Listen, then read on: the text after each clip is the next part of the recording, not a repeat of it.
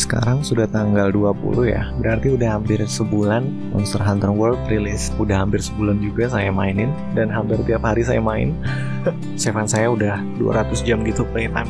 Jadi emang MHW ini bener-bener mantep banget, bener-bener nggak rugi deh beli PS4 atau Xbox buat main MHW daripada nunggu PC masih lama banget. Mending beli aja dulu PS. Ntar kalau di PC udah rilis, jual lagi deh PS.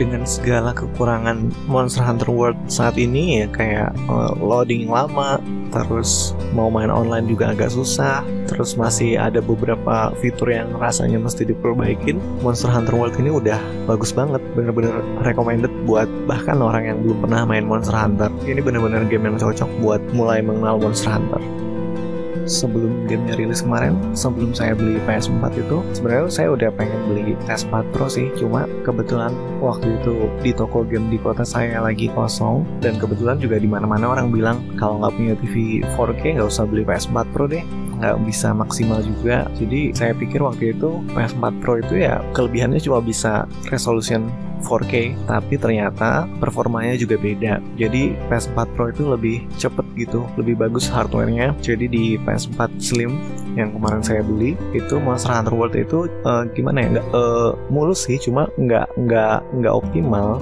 Yang mestinya game kekinian itu 60 fps itu 30 fps dan ternyata dari review-review YouTube juga 30 fps itu nggak stabil.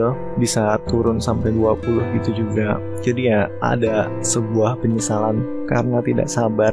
Ya jadi akhirnya ya barusan kemarin kebetulan udah ada lagi stoknya di toko game di kota saya. Jadi ya udah saya tukar deh PS4 Slim sama PS4 Pro. Jadi akhirnya bisa menikmati Monster Hunter World secara maksimal jadi ya kalau belum beli PS4 lebih baik belinya PS4 Pro. Jangan sampai nyesel karena nggak menikmati gamenya dengan maksimal. Cuma gara-gara PS4 Slim lebih murah dan banyak orang yang bilang mending PS4 Slim nggak bener itu pokoknya PS4 Pro nggak mau tahu. Titik. Like video ini kalau kalian suka dislike kalau kepencet. Jangan lupa subscribe supaya nggak ketinggalan video yang selanjutnya. Terima kasih